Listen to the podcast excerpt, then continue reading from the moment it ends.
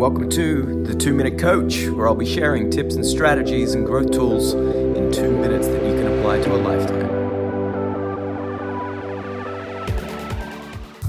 In this episode, we're going to be covering what I call emotional success. Now, we hear things like your emotional intelligence and emotions, and people don't like to express their emotions, but they are very powerful drivers that are going to lead you towards the outcomes that you want in life, whether that is in business or in your health journey or in relationships. Your emotions are the triggers, right? They are the catalysts that lead you towards those outcomes or away.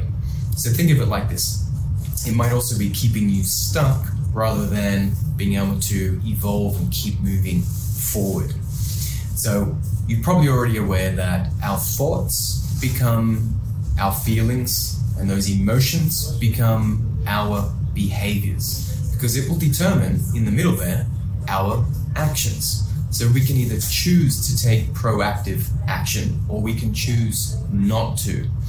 We can also either stay in a stuck state or we can evolve and move.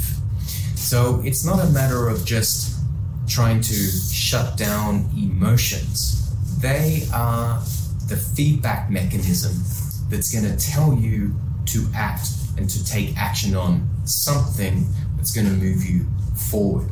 So it's a really powerful tool. Now, when we are looking at the, the EQ side of things, it's just a higher level of awareness. We call this situational awareness, where you are hyper aware of your environment, your place within that environment or that situation, as well as the impact of others on you in that situation. And so once you start to feel an emotion, maybe it's anxiety or stress. Now, again, that's the fight or flight response. And that is what you need to dive into to be hyper aware, to be able to assess your environment and decide okay, what's going on right now? What do I need to do next? What would be the best move? How do I communicate this? What should I do next? So it actually puts you in a very powerful position to then always be moving forward.